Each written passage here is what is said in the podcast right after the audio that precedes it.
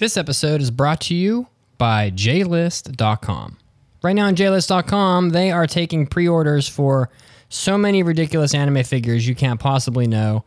They have over 200 pre orders running simultaneously on JList right now for various anime properties, including they have Horo from Spice and Wolf's Nendoroid. They have Shiro, a 1, one to 7 figure scale of from No Game No Life. Mia, complete from Monster Musume.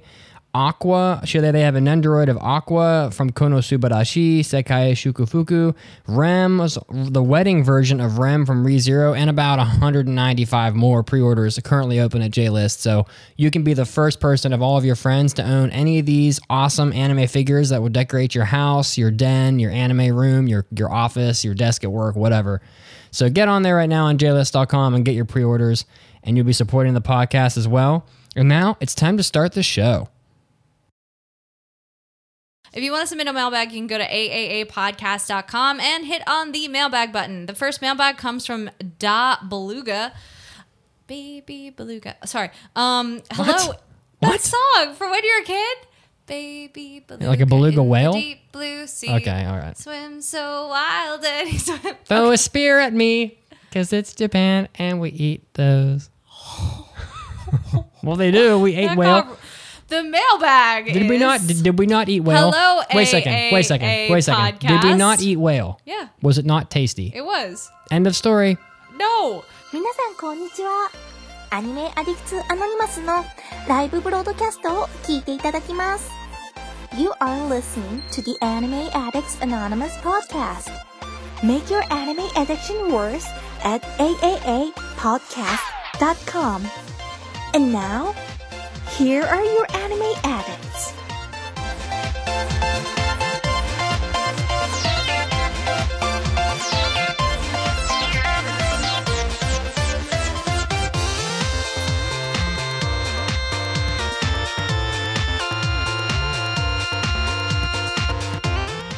Hey everyone, and welcome to the 386th episode of the Anime Addicts Anonymous podcast.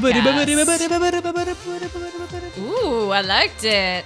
I am your host Chiaki. I am not dead nor turned into a cat Or a White Walker. or a White Walker. As we just talked about Game of Thrones, the finale on our on our hobby addicts before this. But I am joined by the other part of the original team, That's Mitsugi. right. That's right. Damn it. Mitsugi is here. I'm here to make your anime addiction worse. We got the Chiaki and the Mitsugi, the two co-founders. Nothing else matters. Drop the mic. I have no mic to drop. Where's my mic? Yeah, please don't drop the mics. They're expensive. I have. We have. We we have extras. Still, drop the extra. Don't drop this one. We have seven Plugged mics in this room, and we need two. Well, you know. Let me. Can I drop one, no, don't. Meet me, Mitsugi. please? Mitsugi. Oh. You can find us at aaapodcast.com forward slash join to create an account where you can get hentai episodes, hobby addicts, after parties, and a bunch of other stuff that adds up to eight additional podcast episodes per month, which is like less than a dollar an episode I you mean, support us. the fact of the matter is, is that we realize that you have an addiction, and that you all have really long work days, and life is tough, long commutes. You sit at your desk at work and do things you don't really want to do, just like just like most people. But you can make your you can make your life a little easier by having another eight episodes of the podcast to listen to per month, and you'll make sure that the podcast keeps existing at Yeah, the same time. for sure. So that's always good. So Existing is good. AAApodcast.com forward slash join. Hit that up.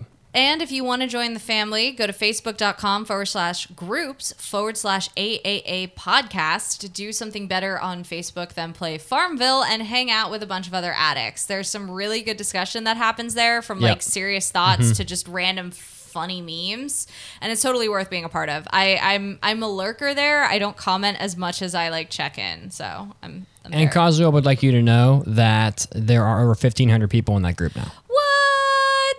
That information right there just blew my face off. I- i- If he were here, he would tell. He would want you to know that. He he would he would want it, it is known. Yeah. It is known. All right. All right. So, what is the episode on this week? What is the episode, Mitsugi? Yeah, what is it? What is it? Um, So the the, the title on the ep- of the episode on YouTube is North Korea has been a bad, bad, whiny child. But the episode title what- what on the is doc, Actually, what is actually on the dock is North Korea continues being a bunch of dicks. So you know, there's. I don't really know how I feel about the children cheering to that, but like certain types of meat. uh, in my mouth. Okay. Okay.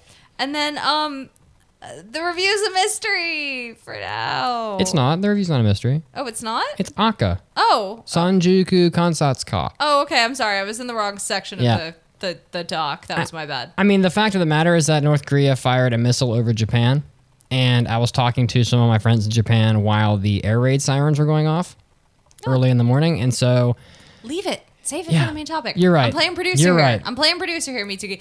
You just got a sneak peek. Stay for the main topic. so Chiaki will some at some point in the next day or two, I hope, put up a page on the site for the summer for the summer 2017 poll. if you're real nice to me, I have made a poll already. You just got to drop it in the page. Just take the one you did for spring, change the picture, and then we'll be all good. Yeah, no, I'll get it up there. So if you go to www.aaapodcast.com, you will have control over the ninth anime from the summer season. Just that scroll down. I'll put it right at the top on the main page. There'll be a big link. Let your voice be heard. Cast your vote. It'll tell us what you want us to review, and you will. I'm, which I'm assuming you'll pick some like horrific, um, like child porn show or or moe festival or something. Because you love us. Because that's what it always ends up being is trolling. But at least we're letting you troll. You know what's a, an important thing to mention that has nothing to do with trolling? What's that? Hurricane Harvey. Hurricane Harvey. What the hell? And so, you know, just It's a an alliteration. Hurricane alliteration Harvey. from hell. Um, just as an aside, you know, for for those of you who maybe are listeners who were affected, are affected, continue to be affected by the hurricane and its aftermath, you know, hang in there. Please know our thoughts, prayers, hopes, you know, all of the above are with you. And that being said, if you are someone like us who was, you know, not in the path of the hurricane and want to be involved, want to do something, go to crowdrise.com forward slash donate forward slash event forward slash Funimation Hurricane Harvey Relief. I know that's a bit of a mouthful, but Funimation is holding a Hurricane Harvey relief campaign. Um, the company has donated $10,000 to relief efforts, and it is also match- matching contributions through the campaign up to $25,000. The CrowdRise campaign page um, has listed the eight charities that people can choose to donate the money to. Um, as of the posting of that particular article, that you know we'd found Funimation's campaign has crossed over twenty six thousand dollars.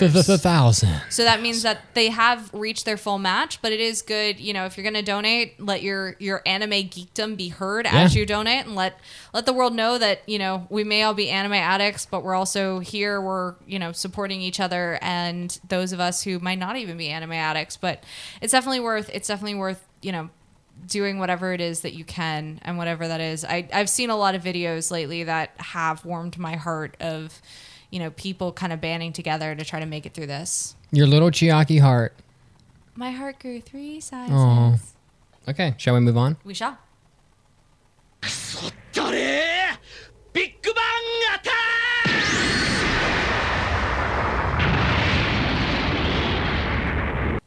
All right, so Anime Tourism Association in Japan reveals the fan voted pilgrimage sites for 2018 because for some reason it's just a good thing to like go to the places in Japan that are the setting for your favorite anime.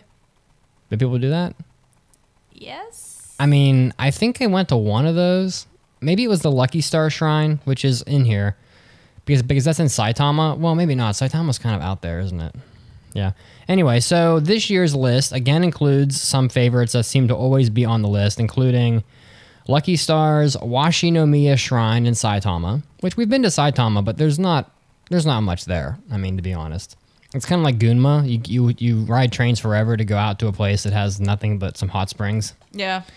Um, Girls in Panzer's town of Oarai in Ibaraki, which is where we What? lived. What? What? Ibaraki. Anyway, new additions to the list include Tokyo and Gifu prefecture settings of, of course, 2016's film Your Name. Um, naturally, right? Tokyo dominates this list with it has pilgrimage sites for from 25 different anime and mean, anime related it does, museums. though. yeah, It's I mean it's Tokyo. Tokyo. Kyoto Prefecture features seven anime on the list, in, and including the Tokyo International Manga Museum, which we've been to several times. And there often seems to be something pretty cool going on in the museums in Kyoto. And also Hiroshi- Hiroshima, Shizuoka, and Kanagawa each have five listings. So I mean, it's pretty it's pretty fun. I, I I I think it's a good thing for anime fans to be traveling throughout the country, sort of supporting the economies of the cities that that you know happen to be the home for a lot of the settings of these anime because I mean, it's it's never a bad thing to boost your economy by spending money in different areas. Well, you know, I also think it's it is one of those things where a lot of these small towns, like Tokyo, is always going to get tourists, but a lot of these small towns might not get it any other way. So that's pretty cool. They're not going to get it any other way. Oh my. Prepare for trouble! Make it double. Shut up! You haven't had one useful thing to say since you got here. All right, so hobby at, or um hobby addicts, the daily double, as we're calling it here. So th- there were a lot of changes in Pokemon Sun and Moon that people didn't like. They took away Serena, which was a character that had been on the show for 140 episodes. It's a long time to have a character removed, Yeah. and they changed a lot of the character art apparently, Huh. which is odd considering Pokemon's been running for so long. However, the anime is going to reintroduce Brock and Misty to What? these to this new audience of Pokemon because Brock and Misty haven't been on the show in what was it, 15, years? 15 years. So by the, by the time that people that are watching Pokemon on TV now, I don't even know who the hell Brock and Misty is because they've been gone for so long. And so now that now Brock and Misty are coming back, and all these young kids. I mean, I'm sure there's some adults watching Pokemon too, but but Yeah. but you know all these elementary school kids that walk around with their Pokemon pencils and all that. They will get to be reintroduced to Brock and Misty. So Brock formally left the show in the in Diamond and Pearl. That was a long time ago. Forever ago. Dang. But yeah, that anime concluded in 2010. Misty left even earlier at the end of the original anime series in 2002. So both characters haven't appeared in the show together in 15 years. Misty, which puts Misty at like, I don't know, 28 or something at least. So she's like an old baba. But but sorry, Ash. Well, m- while Misty is 28, you are still 14. So So, can't get that sweet action. But it's a good thing, right? yes. I mean, I feel like it's just a thing. Like, I don't really know if it's good or not, but it's a thing. I mean, I don't really care because I don't watch the Pokemon cartoon. I, at this point, I'd be I'd be hundreds of episodes behind. Yeah. But I, I guess it's fun. I mean, I'm sure people that love Pokemon that are listening are losing their minds that Misty and Brock are coming back. Maybe they'll hook up. I mean, Brock wanted that sweet ass anyway. Didn't they? He, Brock They wanted didn't? he Brock wanted every ass he saw.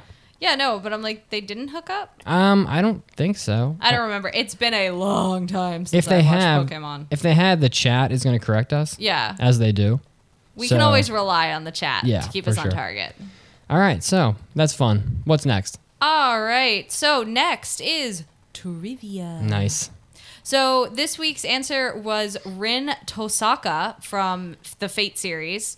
Um, those who got it correct were Um, the list is way too long for me to read it. okay. It's like sixty people. you know who you are. Sixty people. I, I don't know. Nobody wants to listen to me read sixty names. The winner for the week though was Good luck with this one. John underscore A underscore underscore nine pixels TQ dollar sign EF percentage X capital R. Oh my god. I really hope I just didn't say something offensive in some like back web elite speak. Um, There's some like, yeah, someone's like, oh yeah, I know what that means. uh, the current theme is name the tsundere character. John got pissed and he just smashed his keyboard a few times, like, ah. Arr. Um, all right, so we're going to have an in show weekly trivia question now before we take our news break. And this is just for fun. You answer with yourself, and we'll give you the answer when we come back. And if you get it right, we'll give you nothing. we'll give you our affection from Ooh. far and away.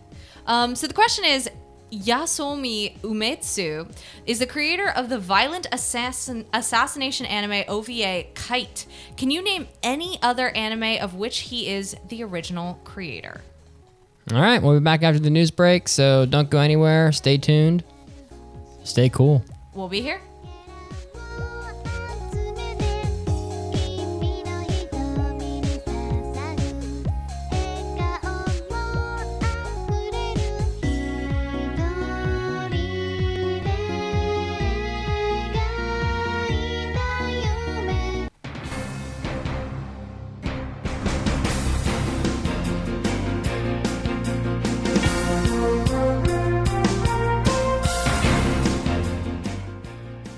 Everybody, this is Mitsugi, and it's time for your anime news break. Getting us started off, Otomate, which is a brand of games in Japan that is aimed at female players that want to play romance titles, celebrated recently its 10th anniversary and has announced that its upcoming game, Library Cross Infinite, which is a puzzle RPG mobile game, is going to be getting a TV anime adaptation.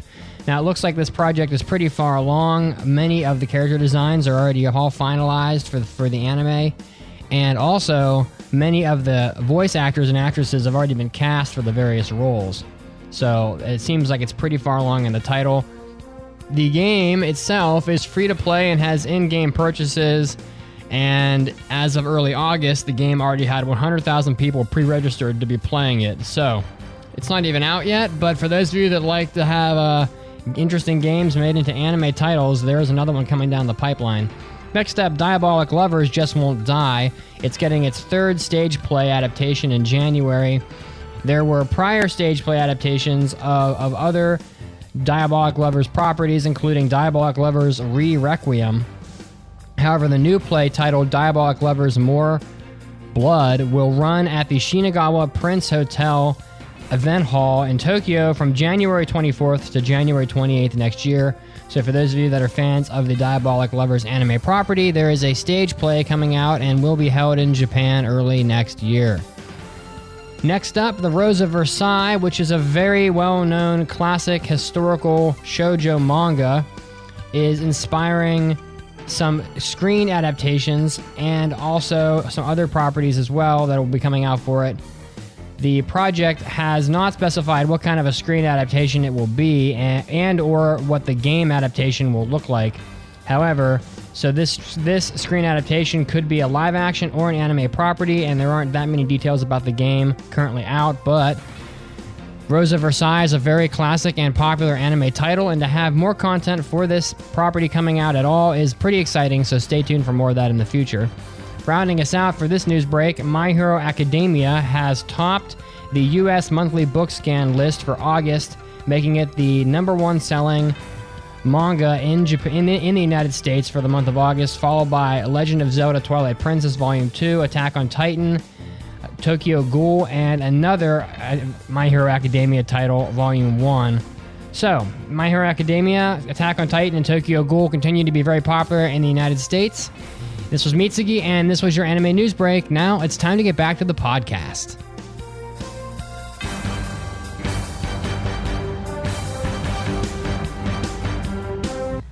Hey, Mitsugi, did you order those trivia prizes off JList.com yet? I've been meaning to do it at work when I'm not helping people make spreadsheets. But the problem is, JList.com has so many crazy, awesome adult goods that I'm afraid a nosy coworker might peek over my shoulder and get me in trouble. That's no problem. JList.com has a totally safe for work, non adult mirror website, JBox.com. It has all the same cool products as JList.com without the naughtiness. JBox.com? Are you serious? Mm-hmm. Why didn't I already know about that? Now I'm never going to get anything done at work. Mitsugi, I think we all know you never did much at work anyway. True. But anyway, for everyone looking for a more safe for work or kid friendly alternative to your premier Japanese and anime merchandise store, jlist.com, make sure to check out jbox.com. Again, that's jbox.com. Hi there, this is Vic Mignogna, the voice of Edward Elric and Tamaki Suo and lots of fun guys. And I am, yes, I have to admit it, I'm a total anime addict.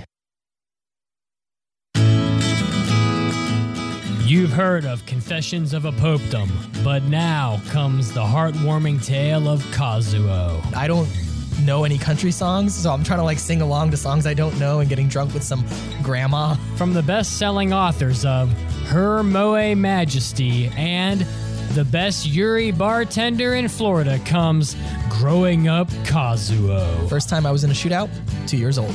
South Bronx, going across the street in my baby stroller. My uncle was pushing me, and a shootout broke out in the middle of the street.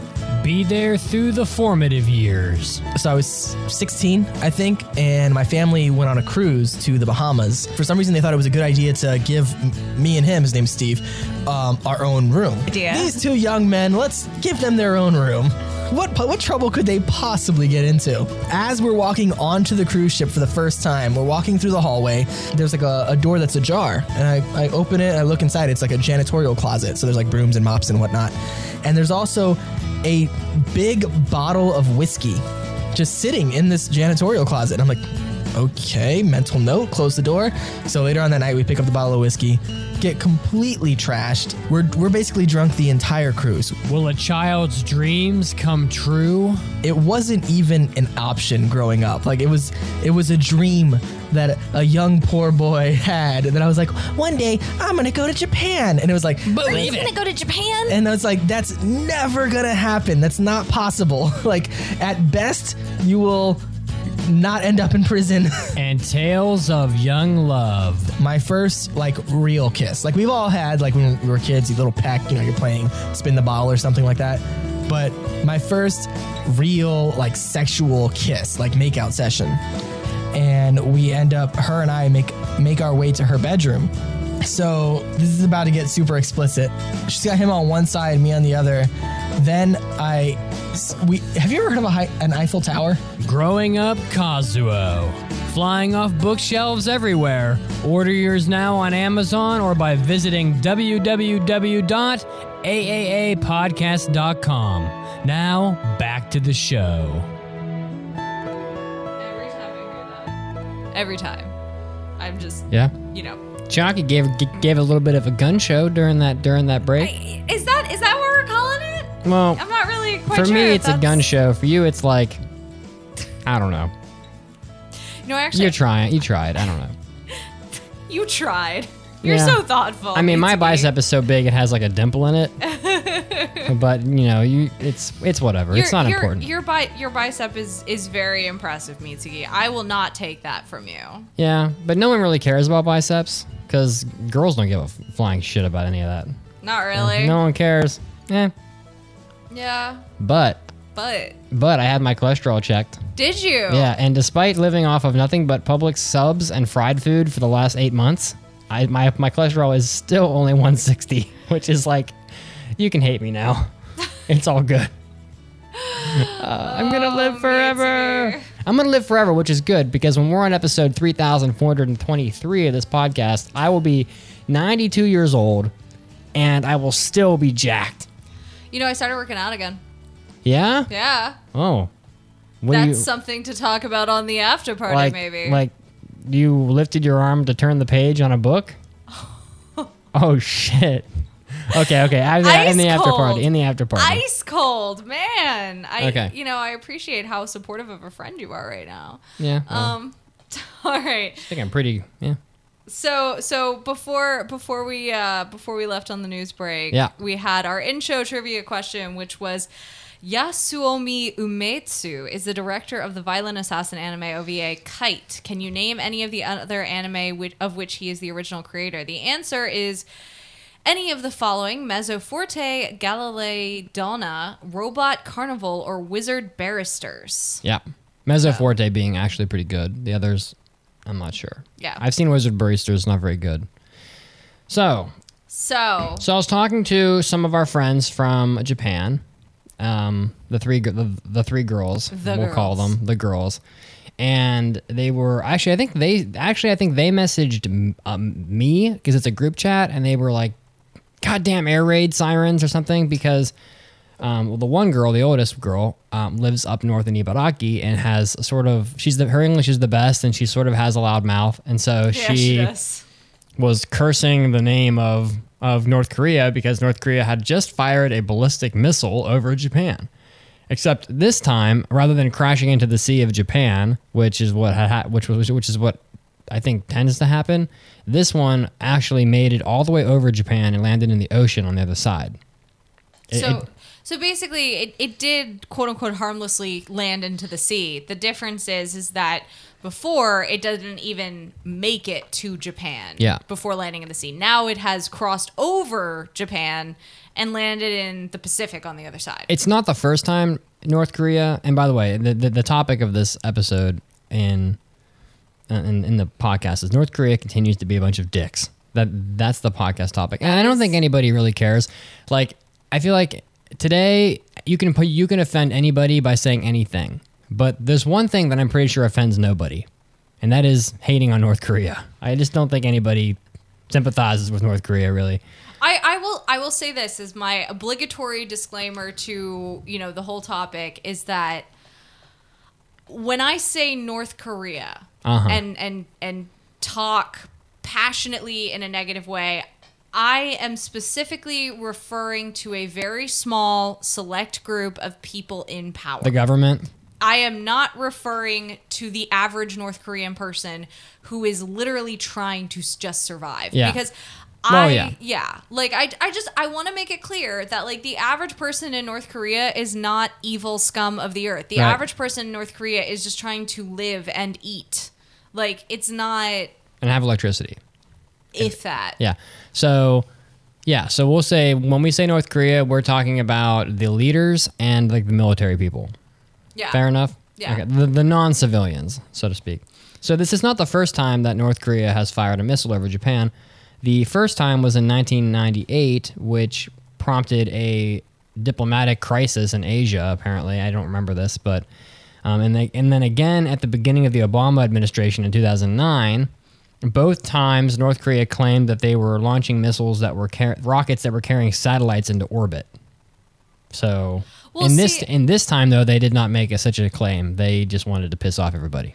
and that's and that's one of the things that has uh, been concerning about North Korea as of late in the sense of it is that launching satellites into orbit um, or launching rockets into orbit because that's kind of how the long range sort of attacks occur is by taking you know those missiles and launching them into orbit to get them kind of the rest of the way across the world. So before North Korea did have nuclear technology, but they had no way of getting it to America.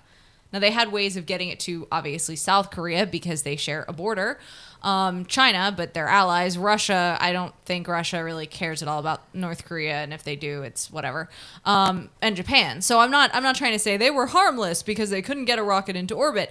But I feel like if you're wondering, you know, why do you suddenly all why do why are you all of a seemingly all of a sudden hearing a lot more about North Korea and their nuclear program when they've had kind of nuclear weaponry for a long time and they've had you know missiles for a long time the the big thing that's changed recently from an american's perspective i'm saying this from an american's perspective is that they have now successfully tested missiles that can go into orbit I mean, and what- therefore could carry warheads I mean, what good is a missile if you can't fire it long distance? yeah well You know, attacking So- japan So yeah, so Japan is on high alert, obviously, which is why this is a relevant topic for us because we do talk about Japan, and because the air raid sirens did go off very early in the morning, woke up everybody. I can't even imagine what it, what it must feel like to wake up to an air raid siren. I I don't think that's very pleasant. no gotta be terrifying I know that the earthquake alarms in Japan are like some of the most horrific sounding things you have ever heard. I mean, it's the type of sound that makes you just hold your ears and crumple down in like a corner somewhere because it's such a like a it's almost like you're hearing a primal scream or something. It's it's a sound that I've never heard before ever. And so I don't know what an air raid siren in Japan sounds like. Um, it might just be like that normal noise that we all know from movies, but in addition, public television programs in Japan were all interrupted with a very um, unusual warning screen that announced that there was a missile flying over the country at that moment, which is has got to be unnerving for everyone living there. Because I mean, I don't they, don't know what's what the missile's carrying. I mean, it could be it could be carrying nothing, or it could be carrying a straight up nuclear bomb on it. I mean, no one really knows, right? And so it must be very terrifying for people, particularly in, in areas that would be prime targets like Tokyo or I don't know, um, Sapporo or one of the major cities. Also, a lot of the bullet trains were halted. Yeah, oh interesting so I'm sure that that caught everyone's attention, probably even more than the TV than the TV programming. It's very unusual to have the train stop for any reason other than suicides, which sad as that is, that's the case. Usually, if the train is late, there's normally a mechanical failure or a suicide. But you don't really hear about missiles having the train stop because of missiles too much. Now, I was reading on on the um, on the New York Times about this, and apparently, Trump in a last week and at a political rally in Arizona said that he would rain down quote unquote fire and fury upon North Korea if it endangered the United States. Well, that was that was a while ago. Did he say it again? I don't know. This says this was not that old of an article. Let me let me pull up the article. Because a while ago, when North Korea was you know doing testings and the missiles and whatnot, pre this Japan one was when he he was had an impromptu comment when Yeah. the cameras were off him. But I wouldn't be surprised if he said it again at a rally. So apparently, this article was written in this article from the New York Times came out on August twenty eighth, twenty seventeen. So it's a fairly recent article. I mean, that's only a, that's only a couple of days old now. yeah. And so, and I it- just didn't know if they were referencing you know something well, in the past. I just know that the article said last week, so it must be very recent, within the last two weeks. To quote to quote Stephen to quote Stephen Colbert, the last week of the Trump administration, aka one year ago, because it feels like so much happens in a single week. Whether you're for or against the man, and I'm not going to bury the lead here. I am personally against the man, um, but whether you're for or against the man, a lot happens in a single week yeah. these days. So like, the thought was that North Korea North Korea hasn't carried out its threat to fire ballistic missiles towards American soil, including which includes Guam.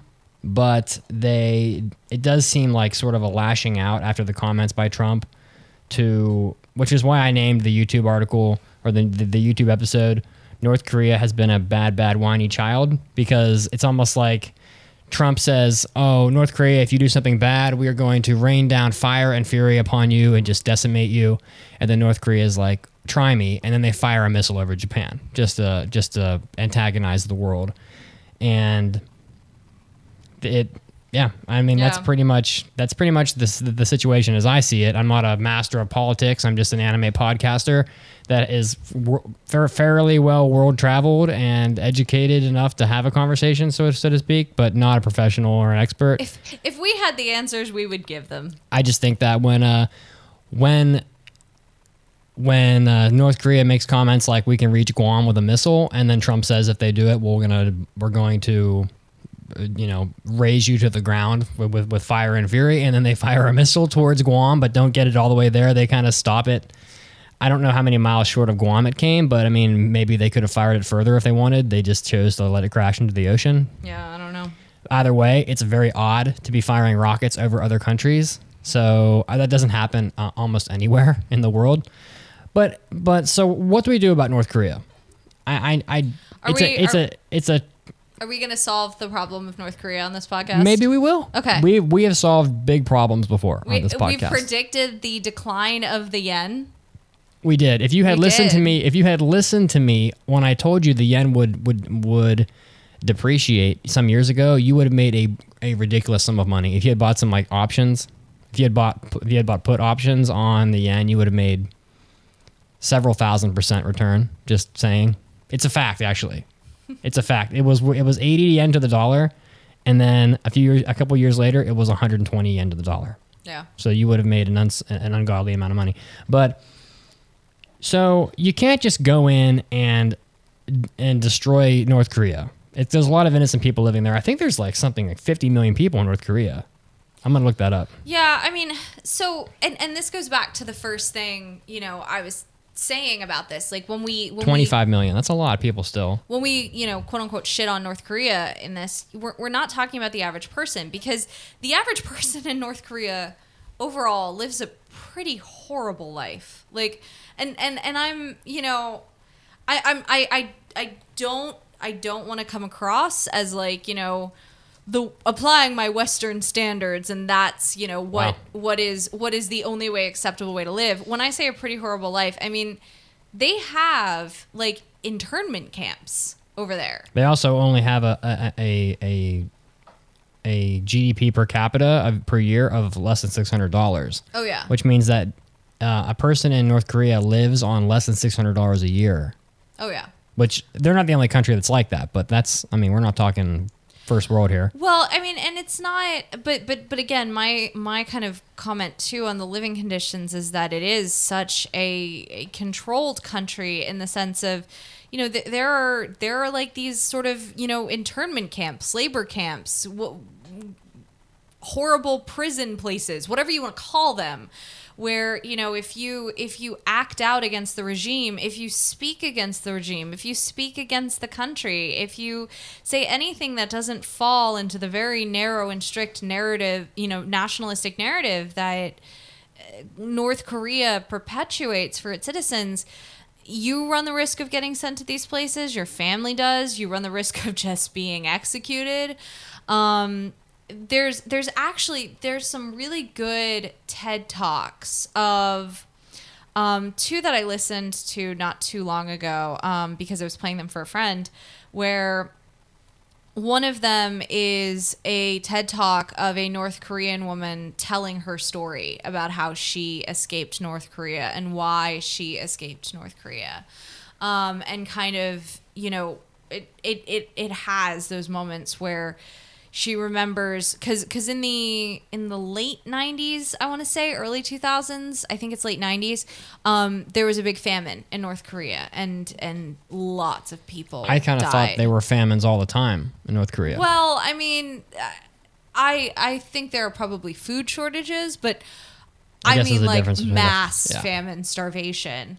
Um, and you know, she was talking about how that was kind of one of the moments where she started to experience this sort of disenfranchisement with the country of you know they've they've instilled this narrative into her where her whole life of North Korea is the best place to live in on earth and we have everything and and and we are the best country and and for her you know she saw a mother you know who had starved to death on the side of the road still holding her child Yeah, that's- like that's- like that level That's pretty terrible. Um, and it was you know her talking about getting out of North Korea. There was another one I listened to that was a a woman who had gone over to teach in North Korea.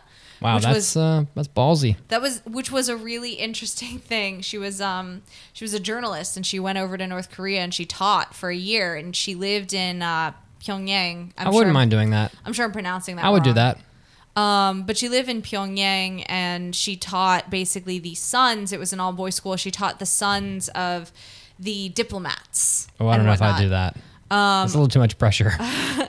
and you know she talked she it was interesting because she talked not only about her kind of her, how she was treated in the sense of things that she could say and couldn't say and the way she was monitored and and the way that her curriculum was structured and whatnot and you know the fact that she wasn't teaching history or like she had to teach based on you know a certain narrative um Should I teach fake history? what to some extent yeah Yeah. um but uh D- despite all this, I, I, I would toss in as a note that, that unlike Japan, North Korea has a rising population. Yay. Well, I mean, you know, we all know Japan has the like the lowest birth rate in the world, and we've been through that. Yeah. I mean, I but but if you want kind of these glimpses into what life is like in North Korea, that's that's one thing that I can say. There there are two TED talks that are really good. If you just Google Nor- or if you just YouTube North Korea TED talks, they're like the first ones that come up. Um, and they're worth they're worth watching because they are these firsthand accounts of someone who lived there as a foreigner who went in and taught, and someone who lived there as someone who is was North is you know North Korean or whatnot. Um, but yeah, I mean the the the people there. What is going on with North Korea is is not a fault of the people. And and granted, what a government does is very rarely the quote unquote fault of the people. Like the average citizen um, is you know not responsible for the overall movements of their government, but but especially more in this case it feels like to me because it's like these people are living in such rough conditions and such a rough life that I can't like when people are like we should just nu- nuke North Korea off the map. I'm like mm-hmm. one that ignores the whole interpolitics of China, which is kind of a big deal. But two, you know, there is those as you said 25 million people there Yeah. that have been trying so hard to survive and I can't ascribe to anything that just says let's nuke them. It's tricky, and I think I feel like North Korea might know this, and so they kind of act out however they feel like because they know that the world's kind of in a weird spot with them. First of all, there's the problem of what to do with the 25. Let's say you went in and dealt with the, the with the military in North Korea. Like Yeah. the U.S. comes and they're like, "We're tired of you firing missiles over Japan. We are allies with Japan, and the Constitution says that we have to protect Japan." Which is, I think, what it, I think it does say that Yeah. And they're like, "Well, we need to we need to make good on that. You've fired one too many missiles. We're going to come in there and deseat you."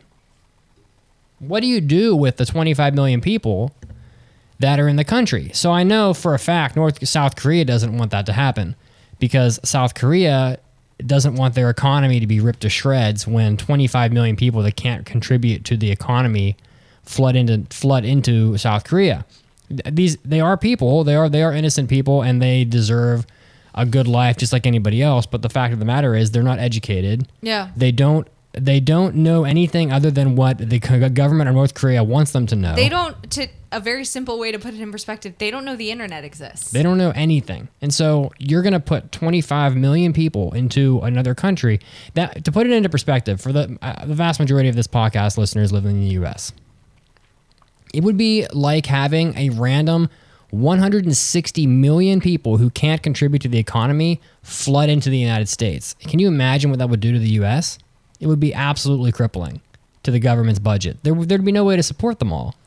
And so to there's 50 million people in North in South Korea. There's 25 million people in North Korea. So if you were just gonna tell the South Korean government that all of a sudden you have to you have to find a way to support and I don't know, like uh, bring these bring these 25 million people up to the point where they can contribute adequately to, to the South Korean uh, way of life or whatever, that may not be possible. And so that's got to be a scary thought for for South Korea. And I'm sure that when when the conversation of let's go in and just destroy all of the military uh, and all the government that's been that's set up in North Korea, in addition to what China thinks about all that, which honestly I'm not sure China thinks that much because they're they're benefiting from trade with the U.S. so much. Well, I mean, I think it, it China's protections of North Korea came in many ways on principle, you know, back going back to the the Korean War of China backed, you know, the northern side of Korea in the sense of, you know, they didn't want America to effectively be sharing a border with them. They didn't want a capitalist mm-hmm. country Yeah. allied with America to be bordered with China. And so that kind of is the roots of you know why China backed North Korea. And and that's also why a lot of people look to China and say China needs to help figure out this problem. China is benefiting so much from trade with the with the rest of the world, and they're and they're they're on the fast track to becoming a, one of the most powerful economies in the world. They already are, but they're but they're underdeveloped in a lot of ways, and they, but they will get there and a lot in, in those other ways as well through what they're doing now, which is communism with capitalist principles, which is what China does. And they're benefiting a great deal with trade from major countries, including Japan, including the United States, particularly. And they don't. I can't imagine that China wants to get into a situation where no one's buying their products anymore because if China and the U.S. get into a fight, there's the the other major countries in the world, and namely, I'd say most of the European countries like Germany, etc., are going to side with the U.S. and it's it's it'd be it'd be a difficult spot for China to do that to their own economy just to just to protect little old North Korea, who's basically the tr- the problem child anyway. But the other consideration, as I said, is is what would happen to South Korea because I think that they would be responsible for taking on most of those people, and I just don't think they can do it. Well, it, it is when I was in South Korea, I've been there two times, three times. Oh god, the food is so Um, good. Can we just talk about how good kimchi is? Oh God, yes. Kimchi on on some rice with some bulgogi, and I am good for. Give me give me that fermented cabbage. Just give me just give me everything they eat in, in North in South Korea. Um, Just give me all of it. but uh the what I was what I was gonna say was that um Can I talk about bibimbap sure. for a minute? How good that is. Oh, Bibimbap oh. is real good. Okay, If you're ever I'm- at a, okay. if you're ever at a Korean restaurant, I recommend bulgogi or bibimbap. yeah, it's oh. Okay, sorry. Um, but what I was what I was gonna say is it was interesting because I, when I when I travel to a country, oftentimes I'll I'll find myself in positions where I'm talking to locals. Maybe it's the person who runs the hostel I'm staying at, or the inn I'm staying at, or maybe it's a tour guide, or maybe it's you know just a person at a restaurant who happens to speak English. A host club boy. A host club boy. You Oh, we all know know Chiaki and her host club boys. Um, And uh, Club Black, where where where where Yusuke comes in his in his in his suit and his tie to light Chiaki cigarettes. Mm, Chiaki with the cigarettes. mm. but but I try I try to engage with locals as much as I can and I try to make that engagement meaningful for for me and for them and I like to ask questions and and one of the questions that I liked to ask in South Korea is you know do you do you want to see Korea unified Do you want a unified Korea? do you want a unified Korea? And and I, I actually talked um, at length with this once um, while I was in Korea with my friend who um, Ms. Erica Central Parker, who is half Japanese, half Korean. And you know she she grew up she went to I want to say like high school in in South Korea, and so I all the Koreans that I've spoken to kind of have this same sort of consensus of idealistically I got this. Ready? yeah. I mean, it's not quite that extreme, but but at Oh, least really? at least in my experience, a lot of the South Koreans that I've spoken to, and and yes, it's a limited sample size and whatnot. Again, my personal experience, where you know they talk about the idea, they like the idea of a unified Korea again. They like that idealistic goal, but at the same time, they recognize that when you start getting into the minutia of what a unified Korea would look like that brings up some really hard questions and and they realize that achieving that unified korea would set back south korea Yeah. Mm-hmm. in a lot of ways and you know south korea has really grown over the past decade or so decade or two Well, South Korea is a first world country. I mean, it's Yeah. not. It's not. It's not this like. It. A lot of people don't travel, never traveled out of the U.S. and they don't know much about the rest of the world. Let me tell you, Korea, South Korea is not what some people would think it is. It's about as developed as a place gets. I mean, high speed, high speed rails, um, powerful economy, powerful GDP. You know, th- we're talking. South Korea having probably one of the top 10 or 15 highest standards of living in the world. I had to look that up. I probably can. Yeah, Captain um Captain Avatar in the chat brings up the point that long-term reunification would be better for world stability. And earlier he mentioned that if if Korea reunited under a South Korean rule or then just one Korean rule um America would not need to be there anymore. Um and I don't I don't necessarily disagree with that. And and and again this is a problem in which there really is no clear answer because it what's going to be is going to be and hopefully it works out for the best. But um it, it is one of those things that you know yes that that would be probably best for stability. If korea became one country you know and and freedom reigns and yes it's great to quote hamilton. Um but the logistics of getting there have some really huge question marks with some really serious implications that you know South Korea as a country might say it's not worth the ideology of Yeah. unifying. Yeah. It's just not. Well, like we're sorry. And- it's just not. and to put it, but to put it into into perspective, I have a list here of countries ranked on the HDI, the Human Development Index, which it puts together a lot of a lot of different values that makes an aggregate number that that is supposed to measure quality of life in a country. The highest quality of life in the world is Norway. Just throw that out there. But the United States is 10th, uh, Japan is 17th, South Korea is 18th, which makes um, South Korea coming in four four spots above France. So we're not so we're not talking about a, a second world Yeah. country here. But just to put it into perspective, North Korea is ranked 156th on the index. yeah. But South Korea, I mean, you've got a country that's about as it's about the same as Japan on, on this on, on the HDI, and you need you have to look out for the people in your own country too.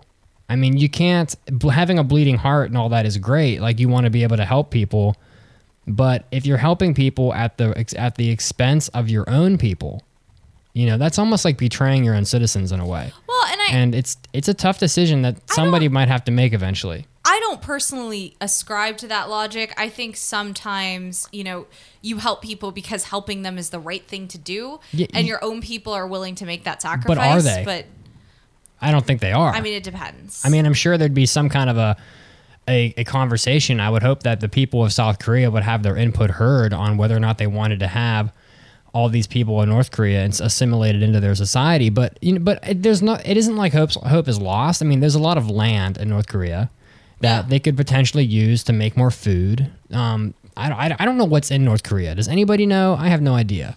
But there's land. I know there's land up there, and I know that the land could be used for something uh, more housing, more re- more natural resources, fishing. I don't know. I, I don't know what kind of natural resources North Korea's got, but I know they have land in which food can be grown. At the very least, they could at least make enough food to feed the 25 million people. yeah. You know, using modern farming techniques, which I'm guessing North Korea doesn't have currently. Yeah, I mean it's it's it is one of those things where it's like a reunification, a, a unified Korea is is not a bad ideal, but the logistics of it, the the more time that passes, the logistics get harder and harder. Because uh, I mean, another thing um, that Karayuki Cat in the chat brings up that's really good to mention. That is another thing that in the South Koreans that I personally spoke to brought up is that there are distinct cultural differences now too, and and and it's something that I've heard that I also heard in that one that one TED talk about the North Korean who escaped North Korea and the story of her life and getting reunited with her family and whatnot. She talked about going to South Korea and these, you know, staunch cultural differences that existed between her, even though they were both quote unquote Korean. She felt like an outsider. Well, what is the culture of North Korea? I mean, it's. I don't know much about North Korea, and let's be fair, does anybody really? But from what I've seen from documentaries and things like that, is that from my thought about North Korea is that it's it's just this it's this country where these people are, are being imprisoned by their own ignorance that's put in place by the government. And so, if there's any culture in North Korea, is it even a real culture, or is it just something that's being that's being built and established by the government? But does it matter? Because to an individual person, that is their culture. That is the framework in which they have grown up to understand the world. I can't agree with that. It's not your own culture if it's not a culture that you. Are you really ascribing to a culture if you're essentially a prisoner in your own country? Does anyone ascribe to culture? You are a product of culture. You grow up in a culture. You don't choose and say, mm, "I like that culture today." That's not true. People, if if I don't like if I don't like living in Florida, I'll move to Massachusetts or something. Or if I don't like living in the U.S., I'll move to Canada. I can do what I want. People in North Korea are literally imprisoned in North Korea. There are walls and bombs and landmines and things that keep them from leaving. And so Yes, they're, they're, I- it's not like they're choosing their own culture. They're they are they're being No, held but there. what I'm saying is that we are all brought up in a cultural framework.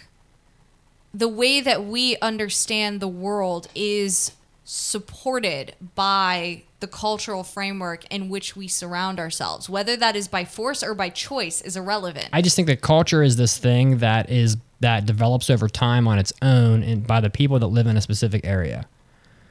And you can't you, can't talk about who who created the culture in, in, in the US or who created the culture in, in Colombia or some other country. It just is because over the over a thousand years or whatever, or however long the country's history is, that has been how people have done things.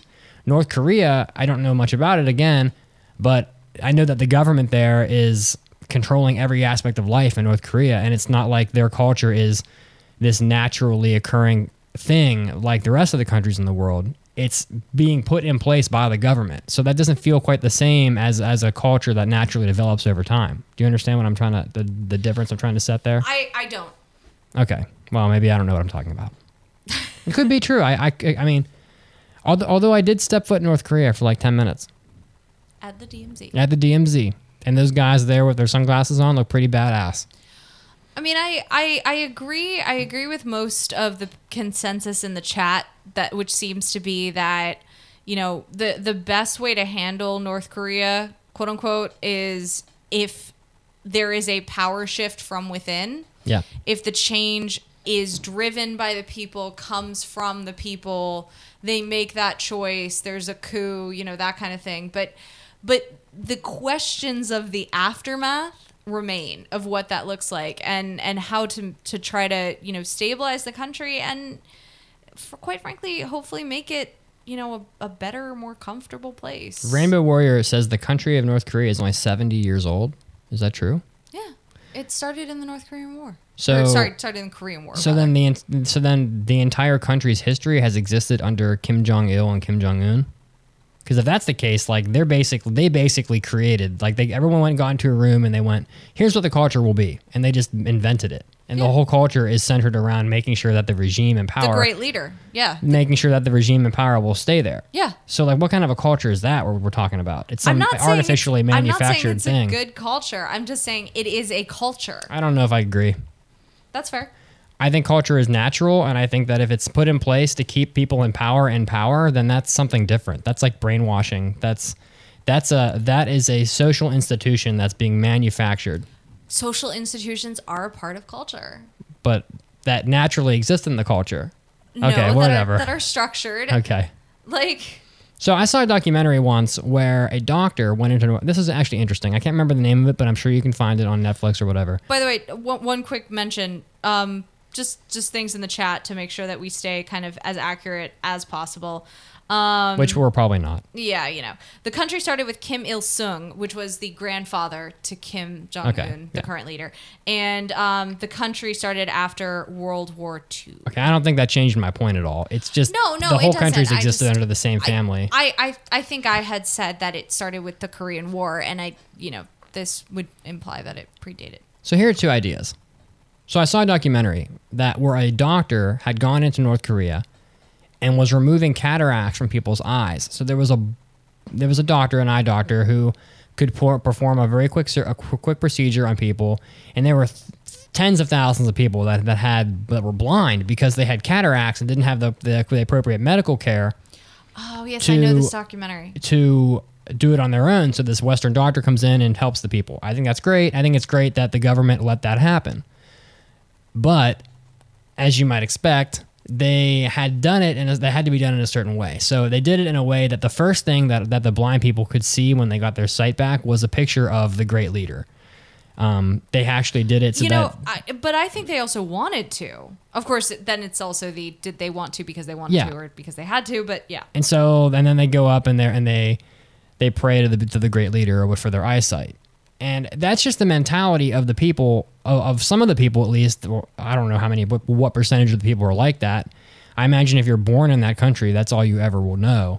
But so someone in the chat where someone was talking about a coup d'état, like overthrow the government. But if all, but if the people in the government are really like that, if the people, if the, if, if the civilians really feel that way, then maybe there won't be a coup d'état. I know that in, in, in throughout Chinese history, a lot of the times when there is an insurrection and the government is overthrown, it is done by proletariat uprising. The the downtrodden people rise up and overthrow the government because the as most uprisings are. Yeah, because the situation is so Revolution. yeah, the- yeah, French Revolution because because because the the situation is so bad. The question is, do the people in North Korea have the do they have the mindset and or the means? Do they even have enough strength? Do they have the food? Do they have weapons? Do they have anything that could even be remotely used to overthrow a heavily armed pe- group of people? I don't know how I don't know how Well- big North Korean army is, but I would I would say strength in numbers one to this and two there are actually a lot of efforts that have been put forward both by North Korean defectors and South Koreans and other groups to um, infuse the North the average North Korean person with information of the outside world for this exact belief of if they watch media from the outside world if they consume you know, if they see pictures of America and see that it's not this, you know, post-apocalyptic wasteland that the government has made it out to be, but that it's nice. If they see TV,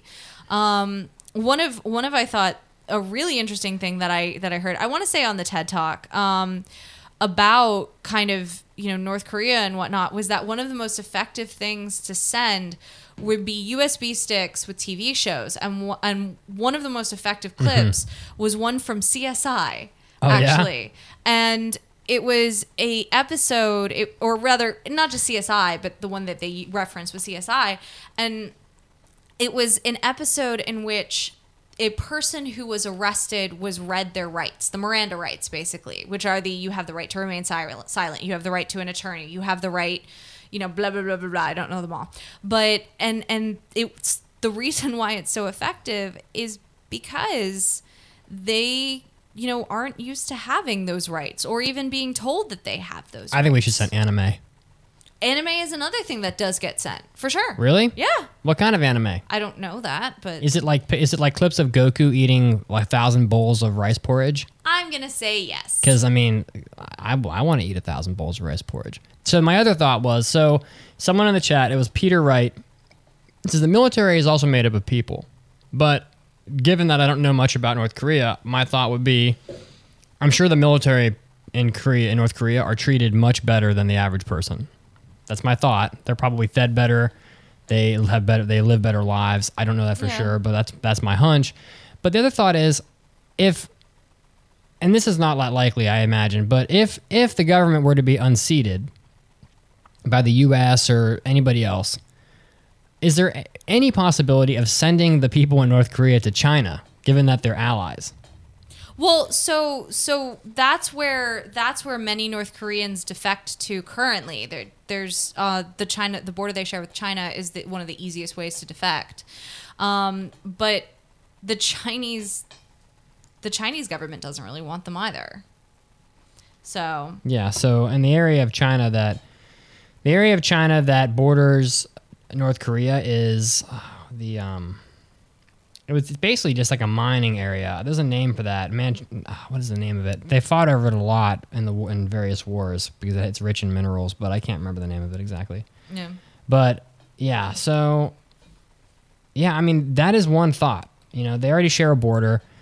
If um if the if the government of North Korea is overthrown, which border gets opened? Is it the South Korean border or the Chinese border? And or maybe they split them and take and take 50-50. Maybe maybe they split it in a way in which they they go, "Oh, well then the South Korean economy can only handle 5 million people. China's a lot bigger. China has a much bigger economy. You can take the other 20 million. I mean, figure out a way to get these people out of North out of North Korea, and then maybe maybe you start educating them. Put them through the five years of education they need to get them up to speed, and then introduce them into the into the economy. I think it'll take a lot more than five years. Well, however long it takes. Um, first, first let's feed them, get them some food, and then get them some beef bowls. That's what I would want, and um, get, get them introduced into, into into the other economies in a way that is productive. But they, but for right now, in terms of Japan, people in Japan were scared of North Korea when I was teaching there. I, I had one-on-one discussions with, as you did, Chiaki, with with students, and the older people wanted to talk about North Korea, and they were scared. Yeah. Um, Japan is there's a Peter Payne introduced an, a, a concept to us was dumb in the head from too much peace. Do you remember that? Yes, I remember when he talked about that. He talks about there's there's a term in Japan called being dumb in the head from too much peace. Jap- Japan has has been enjoying such a ridiculous peace for so long that the people there don't even realize like they don't they don't understand the reality of what's going on. Japan doesn't have a military and there's no crime even inside of Japan really. And so the people there are very scared of North Korea. It's Simple as that. And if and if uh, if, all, if all I had to defend my country with was like was basically a coast guard, I don't think I'd be feeling too too good either. But you know, Japan has also had a couple nuclear bombs dropped on them, so they probably are a little timid about having missiles fired over their country. So I just think it's terrible Yeah, it is. to have to live like that and not knowing. I mean, we don't have people firing missiles over the U.S. On a side note, I'm looking at a chart here about the missile traveling, and um, it looks like it only took 15 minutes to fly 1,700 miles. That's crazy. That orbit though. I mean, that's ridiculous. That's 15 minutes. That's that's four four thousand. That's is, can that be right? 6,400 miles an hour. That can't be right, can it? Can a missile fly 6,000 miles an hour?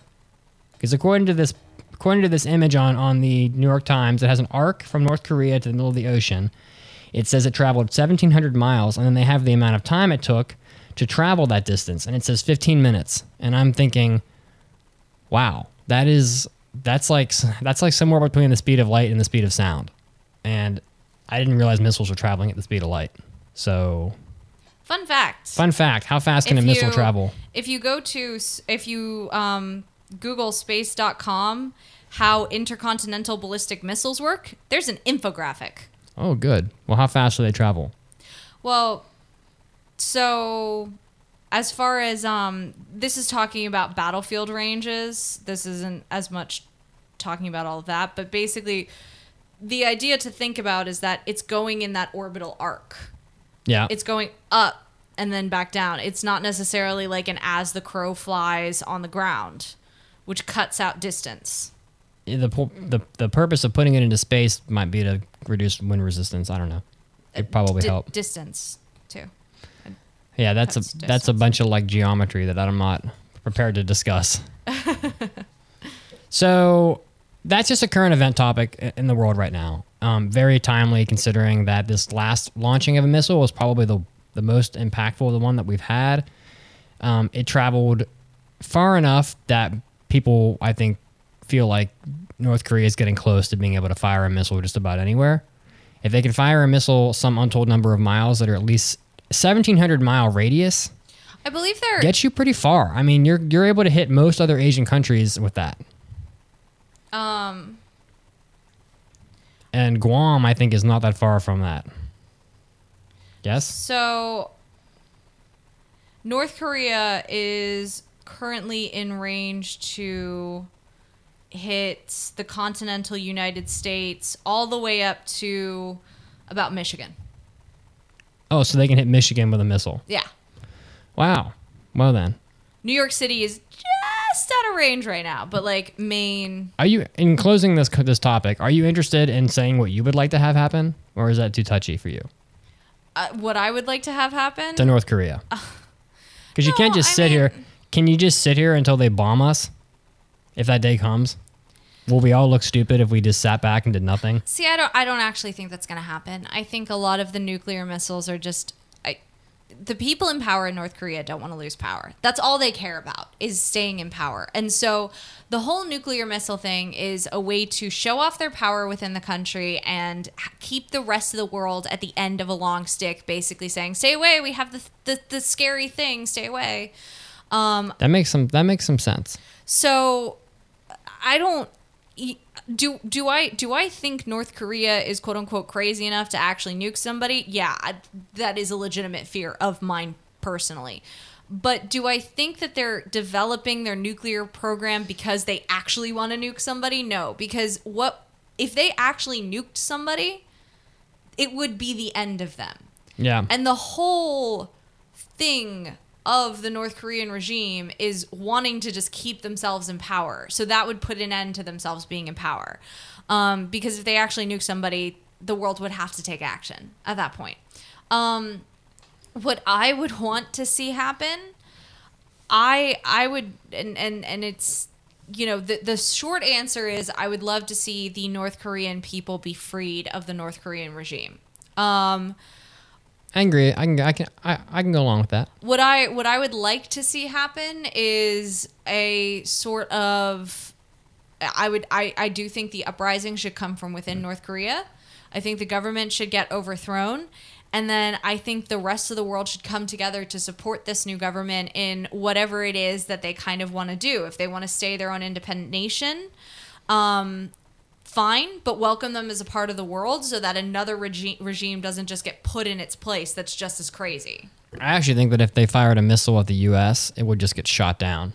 First of all, Well, that's I mean that too. There's there's the there's the the nuclear umbrella that the U.S. has that basically we have systems to shoot down missiles yeah. like so that. I don't think that. But and so that it would not work, and then we'd have proof that they were going to try to nuke us, and then we would just go blow them up. But you know, as you do, yeah. as as we do, that's how the U.S. kind of operates. Okay. Well, since since I since I pretty much mirror your sentiments, I would just take us to a news break, I guess. All right. But but I would add that if if the if the government in North Korea does get unseated, who will Dennis Rodman hang out with? Oh God. All right, take The Ticker. worm. When, when we come back from this news break, we are going to have a review on the anime ACCA. I actually put another in show weekly trivia question in here. Oh, Just to oh, try it on, just to try it on. Are, we're, we're trying something new. I'm so not used to this happening. Well, so the next in-show weekly trivia question for this news break is: In the anime, Maria, the Virgin Witch, aka Junketsu no Maria, took place during what historical war between England and France? All right, and we'll be back with the answer to that and so much more after the news break. So don't go anywhere.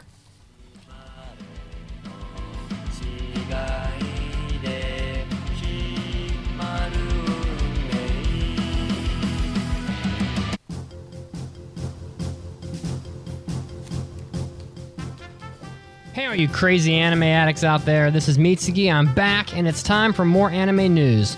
Leading us off this time, we have Nintendo, who lost a lawsuit with another company, iLife Technologies. Recently, a jury in Dallas, Texas, found in favor of iLife Technologies, which was suing Nintendo over the usage of its of its motion sensing technology, patent infringement on the use of this tech in Wii controllers, which contained the motion motion sensing technology. iLife originally filed the lawsuit back in 2013 and wanted 144 million dollars in damages for the illegal use of the patent technology which was about $4 for each of the 36 million Wii systems that were sold prior to the lawsuit occurring.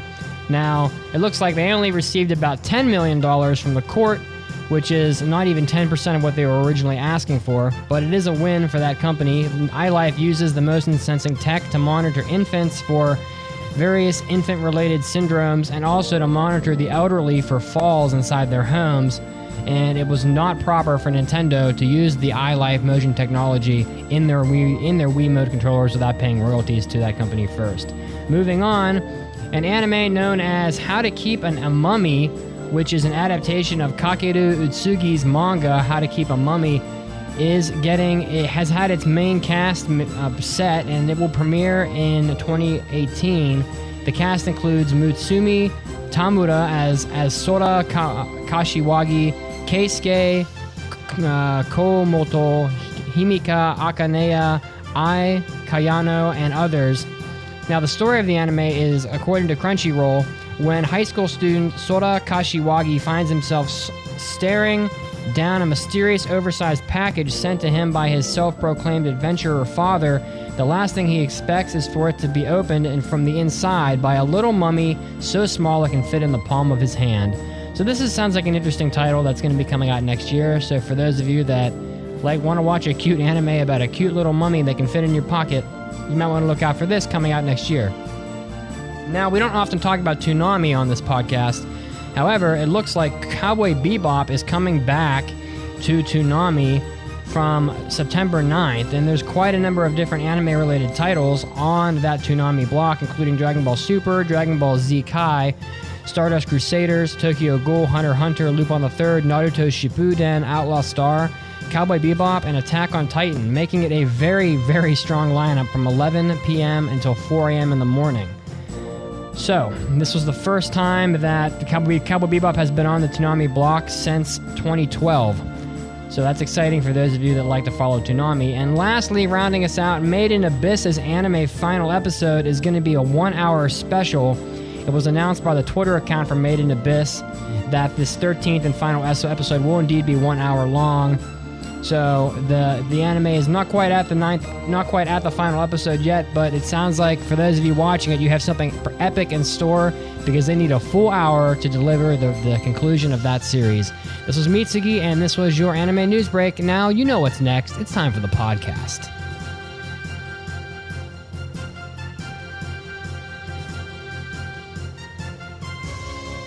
Talking about anime is fun.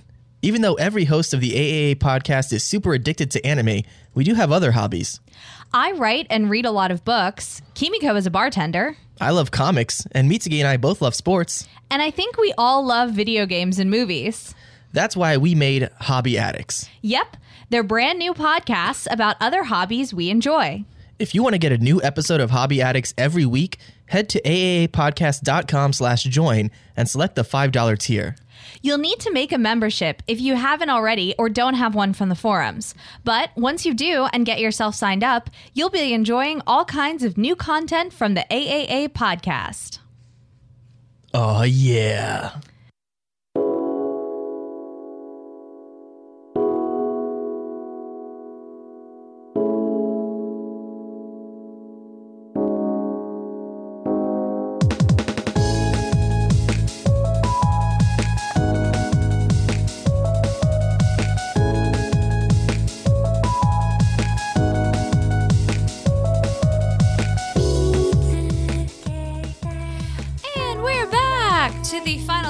Segment in our 386th episode of the Anime Addicts Anonymous podcast. Where'd we go?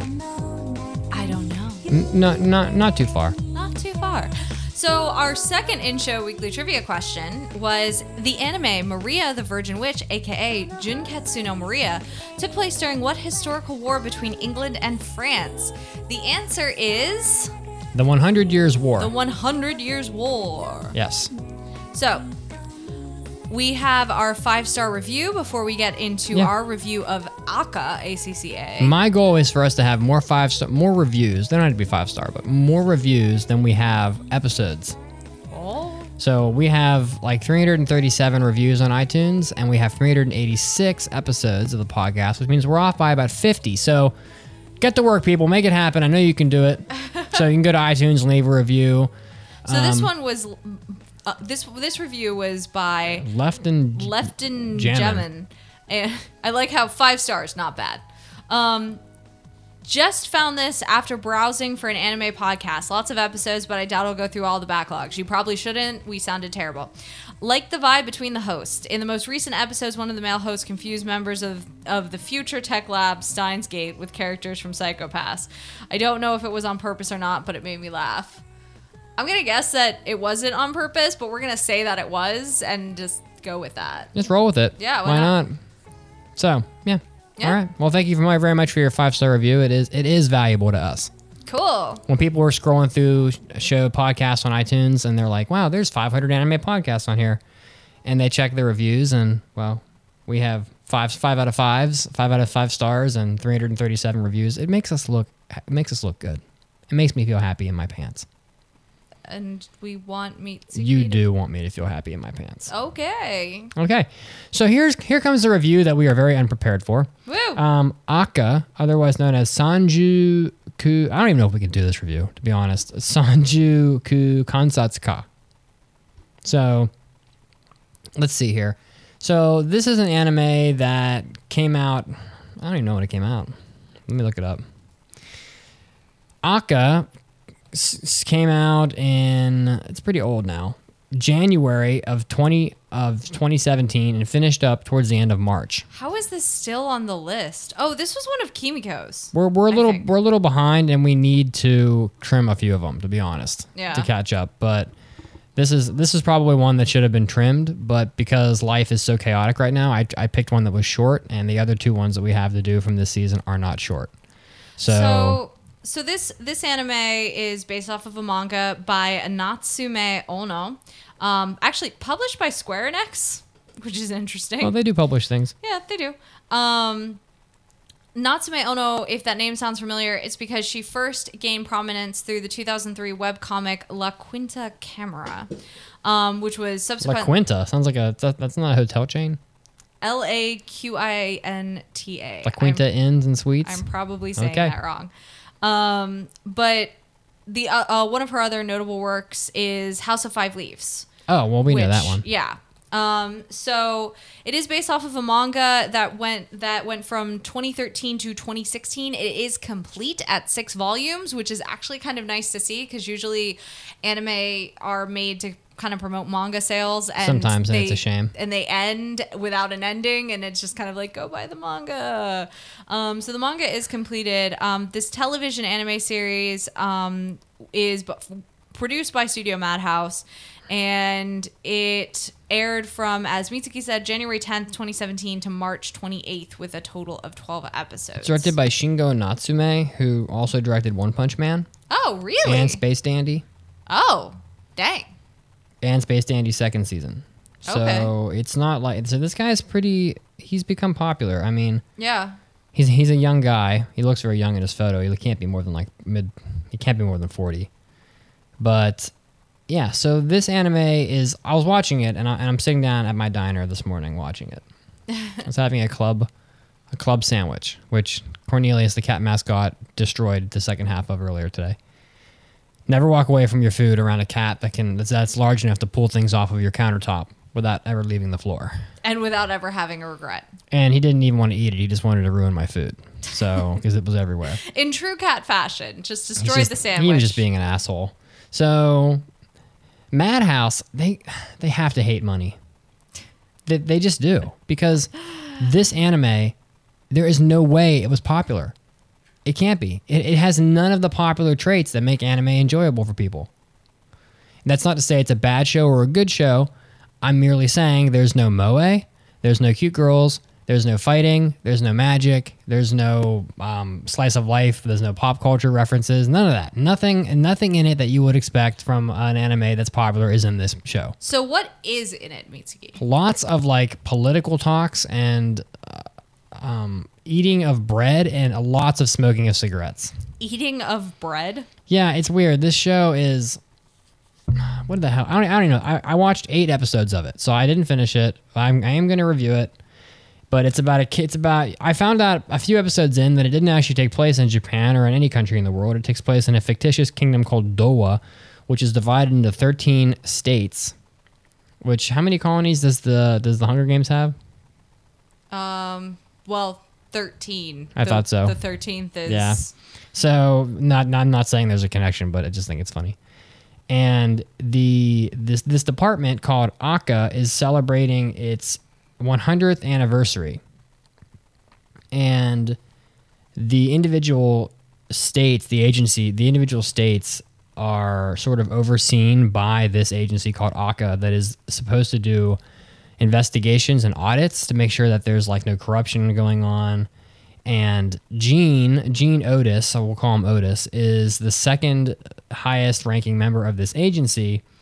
And he goes around from district to district, or I'm calling them districts now, um, from kingdom to from state to state or whatever, doing checks on data and on the people that, and just doing random audits of the different of the different states to ensure that everything is sort of um, going according to like make sure that there's no corruption going on. And early on in the series, he actually does discover some corruption in the in his own organization and puts an end to it.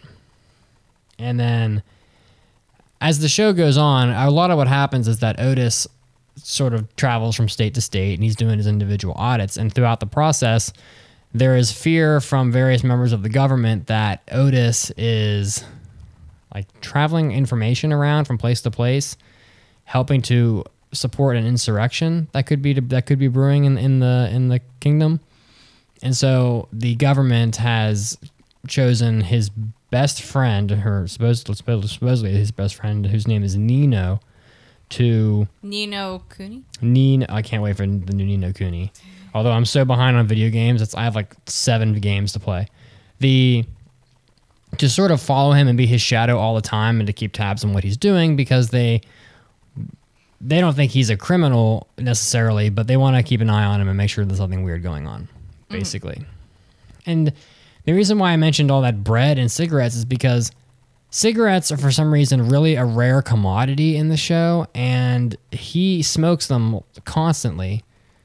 And um, he smokes about as many cigarettes as Space Co- Pirate Cobra smokes cigars. I mean, literally every every single scene Hey, he's lighting the up cigar is his disguise. but he's not nearly. He's not even. He's not even an, an eighth of as cool as cool as Cobra. But let's be cool. I mean, let's be clear. Probably nobody is. Hmm. So, yeah, he goes on business trips and they drink a lot and he tries to uncover corruption and his sister, I guess, is his sister who lives with him. I, I can't. I don't even know what her name is, but they eat a lot of bread and bread with nuts and toast and sandwich bread that's been toasted but soft on the inside. I got you, Mitsugi. Yeah. These nuts? Yeah, yeah, for real. Um, the show the theme song is good.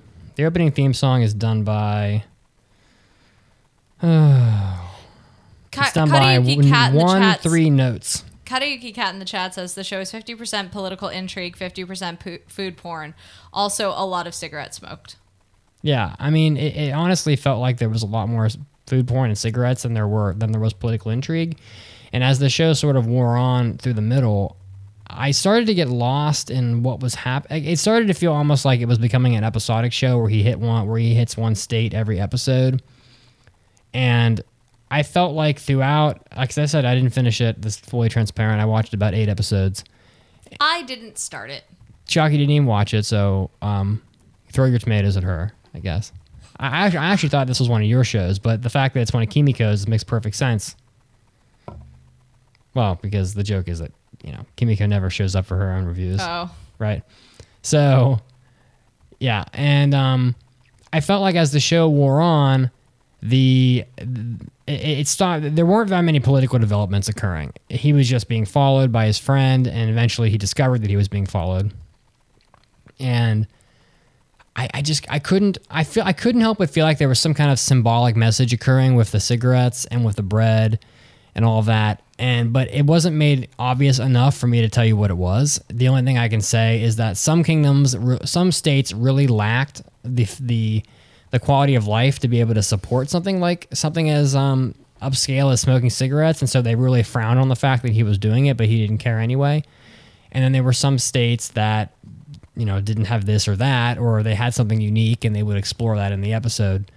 But I, I I didn't really see the political intrigue aspect of it being all that important. Like there wasn't a tremendous amount of that occurring as far as I could see.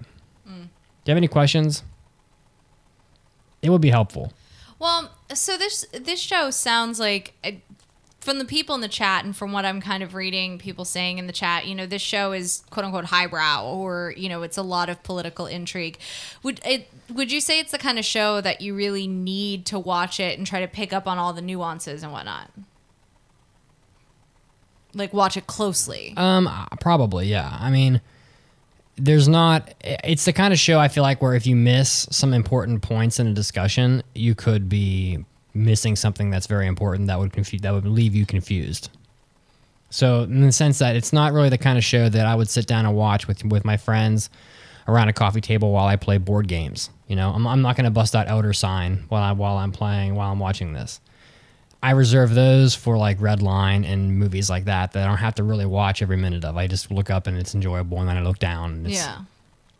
This is like one of those. It's really dry. Like there's almost no humor. There's no humor in it really. There's no action.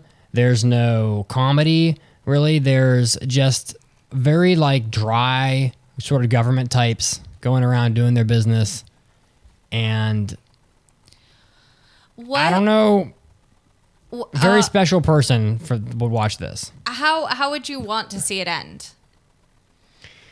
Um, well, it would be. I, I don't know where it's going because there wasn't much time left from the point where I left off. But it would be interesting to sort of see him find out who was getting ready to overthrow the government and then stop it from happening because that's the sole purpose of his department where he belongs. They were going to shut down his department at the beginning of the show.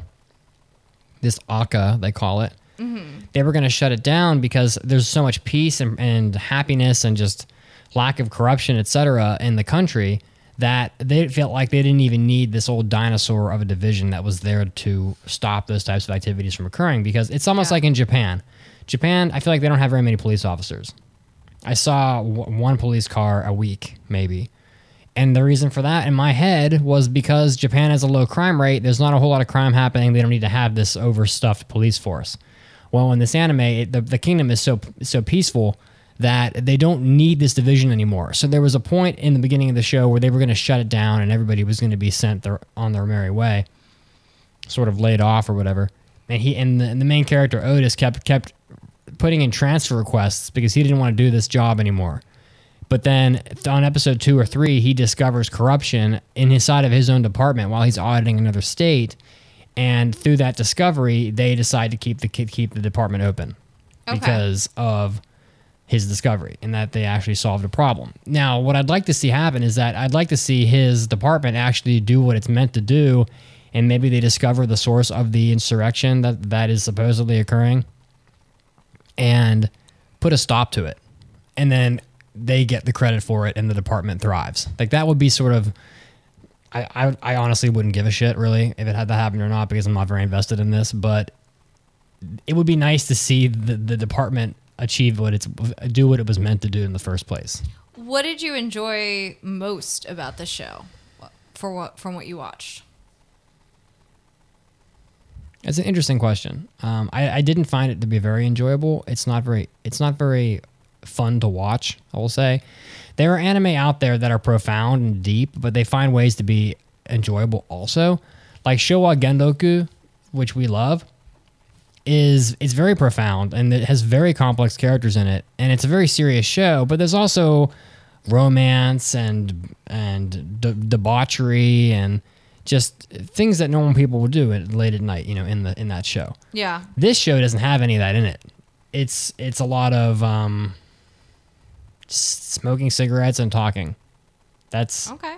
which is why when I'm while I'm watching it, I I feel like Madhouse just doesn't care about money. I mean, they they just don't. And I'd love to look up. I, I'm I know there's a website that I had bookmarked somewhere that that that shows the sales of like DVDs and whatnot. But and this might be it right here actually. Let me see if I can find ACCA on this list. Nope, never mind. This is a a economic study on the 23 anime industry gross profits and sales. It's not what I wanted. But I just can't. I, I think this is another one of those shows that Madhouse took on. It, it feels like a Noitamina anime to me, honestly. Really? Yeah, it sort of has that like cerebral, slow pacing to it that is, I think, characteristic of a lot of the Noitamina stuff. But it's not. And, no- and, and from what I can tell, the Noitamina shows don't do very well either. But this show, it, it, it had to be a flop. There's no way. Um, I can't. I can't imagine them selling a single figure. I can't imagine there being a big fan base for for DVD sales or whatever. So when you ask me what I enjoyed about the anime, um, I would say that it didn't look horrible. Like some of the art was okay. You know, the backgrounds at times looked nice, but they lacked detail and they lacked movement. Like there'd be a scene where they'd be sitting in like a city, and behind them they'd have all the buildings very well, very nicely drawn out, but then there'd be no people or cars or anything in the background. So the backgrounds are sort of sparse. Like they're they have nice they have nice buildings and whatnot, but the in terms of movement, there's not much going on. Yeah. And I hate that in anime where they you can tell that they're trying to limit the amount of movement in a shot because they either don't have the budget or the time to make it look like it would in real life. Mm-hmm. I mean, if you can imagine trying to animate something like Times Square in New York, you just couldn't do it.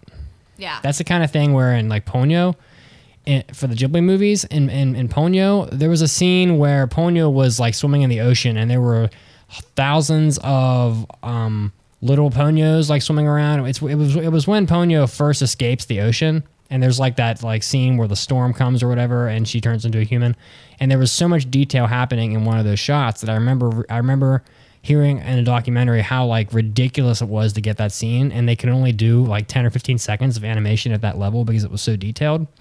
That's just kind of like this show doesn't have any of that in it and it's kind of to be expected.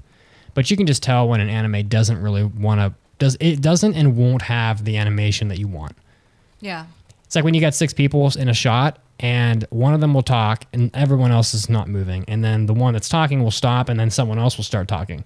But at any one point, only one thing is moving at once. And that's barely animation, to be honest. That's a still image with lip flaps.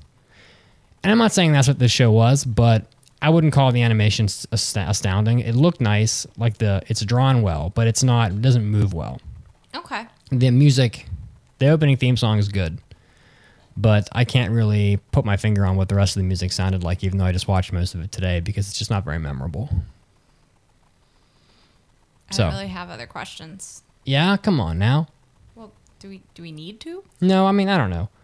I, I don't I don't know who exactly I would recommend this anime for. It honestly sounds like something I would like. I mean, it, I mean, it might be. I think it's funny that I didn't get a chance to watch it. And I, I actually don't. I actually don't dislike this show. I just think that it's a little slow and dry. I mean, it's like the Twelve Kingdoms has lots of political intrigue in it. Trust me, there's lots of that. Uh, but the Twelve Kingdoms is also a fantasy anime that has a lot of interesting things happening all over the different spots in the world. It's almost Game of Thrones esque, where there's characters scattered in different kingdoms, different places, and they're constantly jumping from place to place.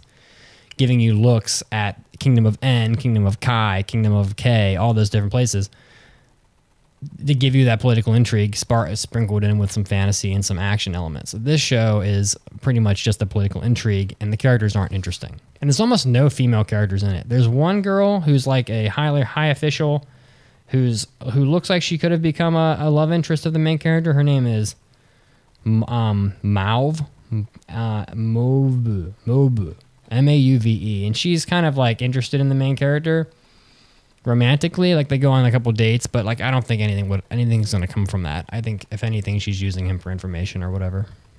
So it's not a bad show. I think unless you're like into political intrigue and that's like what you want. Like if you it's like I want to watch a show about politics and I don't want to have any moe or comedy or anything stupid in my show. I just want to have not that comedy is stupid, but if you're looking for a political intrigue, you might not want that in your show Yeah. Then that then maybe this is for you. Give it a shot. It, but it, the, the tone of the show is pretty much the same from episode one through eight, so you're gonna you'll know what you're getting pretty quickly. Like it's it's it's it's consistent. That said, I didn't really enjoy it very much. I thought it was boring. So I'm gonna give it uh, three um, three cigarettes I smoked all at once out of five. Three, like the three episodes you didn't watch out of five? Yeah, but I can't imagine much happened in the three episodes I didn't watch. All right. And actually, I wouldn't be discussing those episodes anyway. But yes, I didn't finish it. So you can crucify me if you want to. The people in the chat, apparently, though, when you were talking about how you would have wanted it to end, were saying, like, it basically exactly happens. Oh, I predicted it? That's awesome. All right, so shall we move on to the news breaks? Yeah. Or the mailbags? Yep. Okay, so let's let me, let me find this mailbag drop. It's time for an almighty anime your dance by yourself. Mailbag. Anime. Feel silly doing that dance all alone. Anime. Anime. Mailbag. It's so ridiculous that you guys have it like choreographed. Flat out embarrassing. It is not embarrassing. It is. I am honored. All right. If you want to submit a ma- mailbag, you can go to AAA. Honored by who? I called you embarrassing. I'm honored to assume the mantle of the Okay. mailbag dance. If you want to submit a mailbag, you can go to aaapodcast.com and hit on the mailbag button. The first mailbag comes from Da Beluga. Baby Beluga. Sorry. Um, hello. What? That What? song from when you were a kid?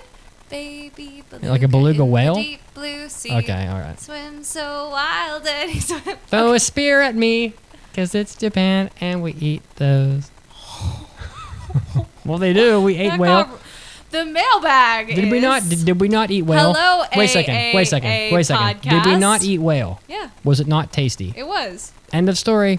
No. Um, the past two years have been full of familial deaths and have been overall depressing for my for me.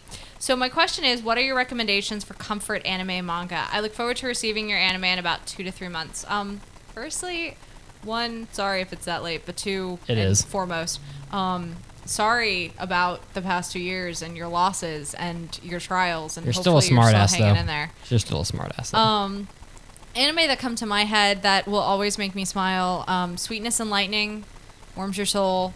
Um, that is heavily about family though, so I don't know if that's gonna, Yeah. um, depending on the loss. Um, Barakamon is a really good anime that is heartwarming. Uh, one that comes to my mind that I love: Chi's Sweet Home. Not the newest season though, because they made it CG and that's garbage. Um, oh, but it's Chi's Sweet Home. It's so cute. it's so cute, but it's garbage. Well, you have a hundred. You have at least a hundred episodes of the first Chi's Sweet Home. Yeah. Why did they do it in CG? I don't It's know. a bad choice. I wrote down School Rumble. It's I tried to pick shows like a lot of these comedies and romance shows, less like lighthearted stuff. They all have like a dark tone. Some of, a lot of them have something really dark in them. Yeah. Like His and Her Circumstances is a great romance show. It's a great romance comedy, but it has like this these dark relationship issues in it that they keep having to like fix these problems in their relationship and or like Chobits is a fun show, but then there's the whole theme of, of him losing of of um Hideki losing Chi at the end of the show, and you're like, oh, it's so dark, and you don't want to trigger anything, right? So I tried to think of shows that had none of that. So School Rumble, to my knowledge, has nothing but just fun, dumb comedy in it. K-On! As much as I, well, K-On! is perfect for this because it doesn't really have much substance. It's just fun and goofy and cake and playing your guitar. And My Love Story, the um, the recent show, the recent romance comedy, has not much dark stuff in it. It's just pretty much just just lovey romance. Um, so those are good. Those are th- those are three good shows. To that point, Gekkan Shoujo no- Nozaki-kun is another one that's just comedy and romance and fluff and funny and fun. Um, unless you un- unless you view Nozaki as as a sadistic uh, manip- manipulative Manipulator, son of okay. a bitch, fair. Which right, I think one. he damn well might be. So, Viva La JD writes, Pope, as a loyal believer, I think I am at a crossroads. I have been I have been suggested a series to watch, but it is classified as moe after doing some research, and it appears to be heavily praised as a good show. The series is Azumanga Daioh. Am I allowed to watch this series, or is it forbidden? Thanks from the Australian branch of the Church of Mitsugi. Where's my hat? Is that hat in here? Uh, I don't know. I didn't move. Here it is. I have it. Oh, I it's found in it. the Let me pull it out of here. If I can get it out of here without destroying anything in our unset up studio. Here we go. It's set up enough that you have the hat on right now. I don't have the music though ready. Or, or, or maybe I could do this. Hold on a second. Mozart Requiem. Here we go. You hear that? Yes. Is this working? It, it, it looks like it is. Dearest child, lend me your ear. Your your lost, confused, moe infiltrated soul is weak and sick with the blackness that is moe. But there is hope. There is hope because Azumanga Daioh was a show that came well before the moe movement gained momentum. And it's really not that moe anyway, so go ahead and enjoy it. And that's about all I have to say about that. That was a lot of setup. Except that if I ever catch you spreading the gospel of moe, we will put you in the pit of anime hell. And there's nothing more horrible than waking up from falling for years and years next to the mangled corpses of thousands of moe girls. Oh shit. you will burn in the hellfire!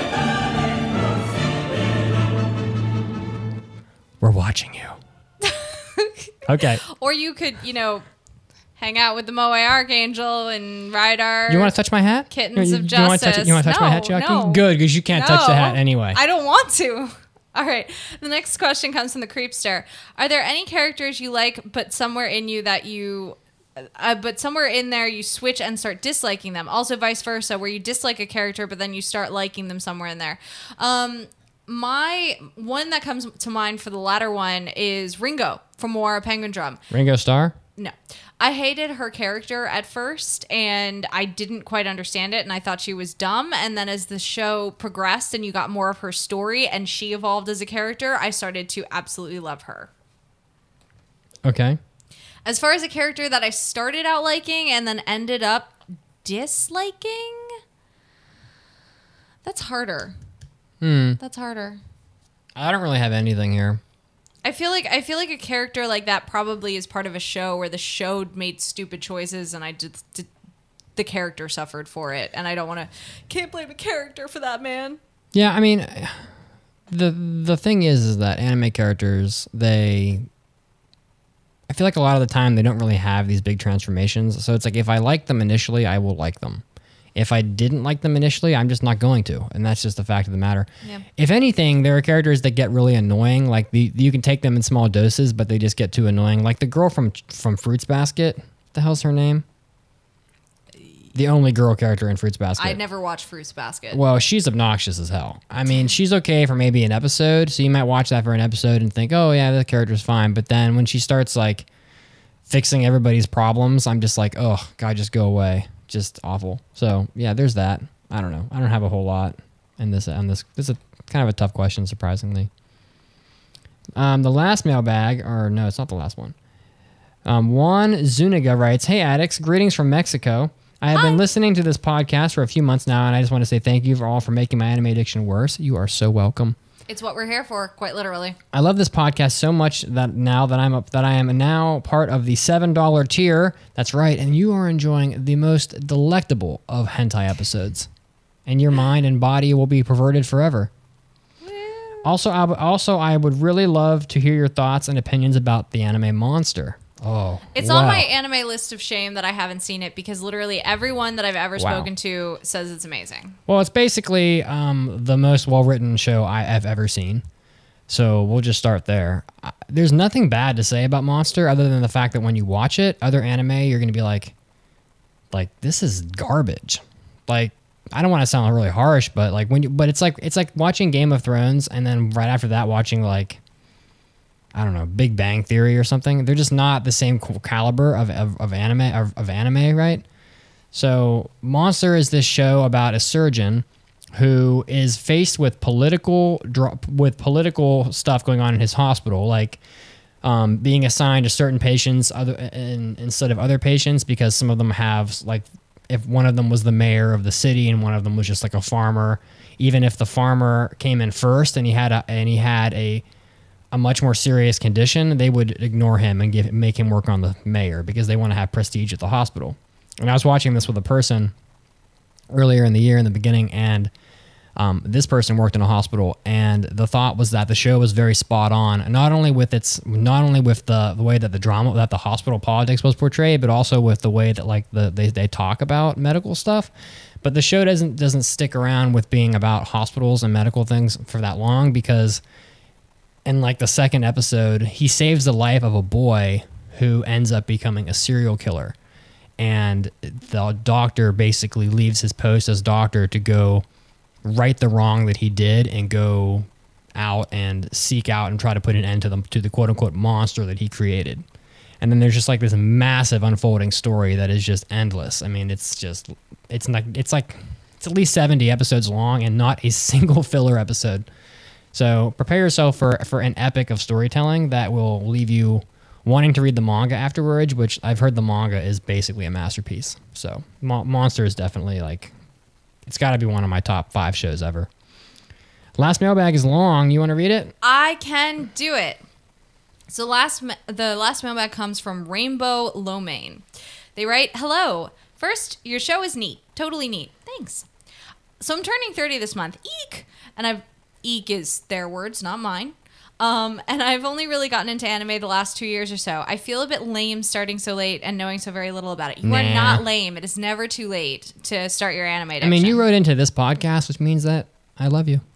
Tokyo Ghoul, which I know you're not fans of, another Go Sick, Rozen Maiden, Magical Girl Raising Project, Puella Magi, Madoka Magica, and Chaos Child are some of the ones I've absolutely fallen in love with. But I'm always disappointed when they end because it takes me so long to find something similar or even something new that I don't like. I feel like I'm lost in a sea of shrill, annoying animes and those rare, amazing, dark, creepy, adorable little girl animes. Do you have any advice for people, older ish people, just getting into anime? Is it kind of like a trial and error deal in terms of finding an anime that's wonderful? Thanks for your help. Yeah, it is trial and error. I don't think so. Well, I'm it it I'm saying if you start shooting in the dark. I mean, if you research the shows you're watching and look up shows that appeal to adults, then you're fine. I mean, there's a bunch of these. Cowboy Bebop, you'll probably like. It's got some silly moments in it, but overall, Cowboy Bebop is a very enjoyable show for pretty much anybody.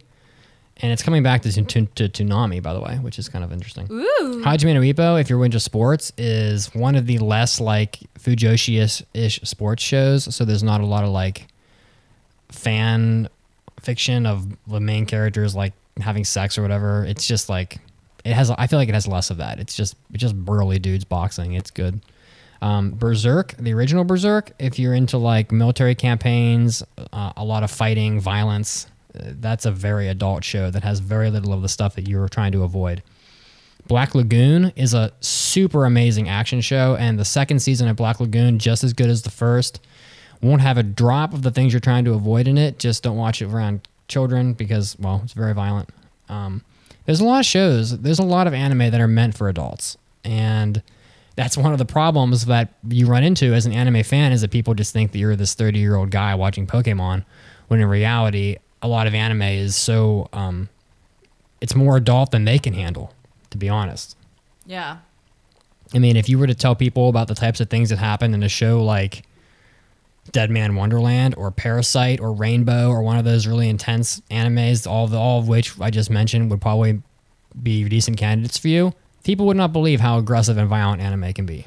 Well- it's it's it's actually not suitable for any audience at times. And you know, I would say this too is that as you probably know, you don't have to necessarily go gory or dark or horrific to get a really kind of mature anime with because I think what you're looking for here are shows that have a depth of storytelling, not necessarily shows that fire on, you know, mature and adult does not equal violent or sexual necessarily. It can, but I mean, I think of anime like, um, you know, to bring it up again, Rakugo. That Yeah, anime is not gory. yeah. That anime is not violent. That anime is not super sexualized, but it's very adult in the way it tells its story. Um, most of my favorites that are all cliches of this podcast fit into this. Monster, obviously, we just talked about that. Twelve Kingdoms is like some of the most rich world world building you'll see in an anime. Crest of the Stars is a sci-fi epic. Um, all of these are sort of adult, adult, more adult stories, um, and a lot of them are based off of novels, which is probably why they're so good. I find that when they're based off of substantial source material, you end up getting a better anime at times. So, All right. Well, so yeah, it was a good mailbag. I think that was the end of our show. Thank you guys, those of you who It joined never us really, live. it never really ends. It just pauses. It just pauses for until a the week next episode. and then comes back. um. Next episode on the on the podcast, I want to do an anime Shark Tank. Okay. If I can get enough people that are listening to submit to do submissions on Facebook, Twitter, etc., I think we can use their submissions. Otherwise, it's going to be us coming up with ideas and having the people in the chat judging us, which I think would be fun. We're also Judge going us. to we're also to be doing a review on Little Witch Academia, which I think is I haven't seen any of it yet, but I imagine it's going to be remarkable. So, Yeah. so stick around for that next week. All right, very cool. So thank you guys, those of you who joined us live. It is always a pleasure to have you. Those of uh, you who are listening, who are sticking through our sort of transition with studios and whatnot, we appreciate you.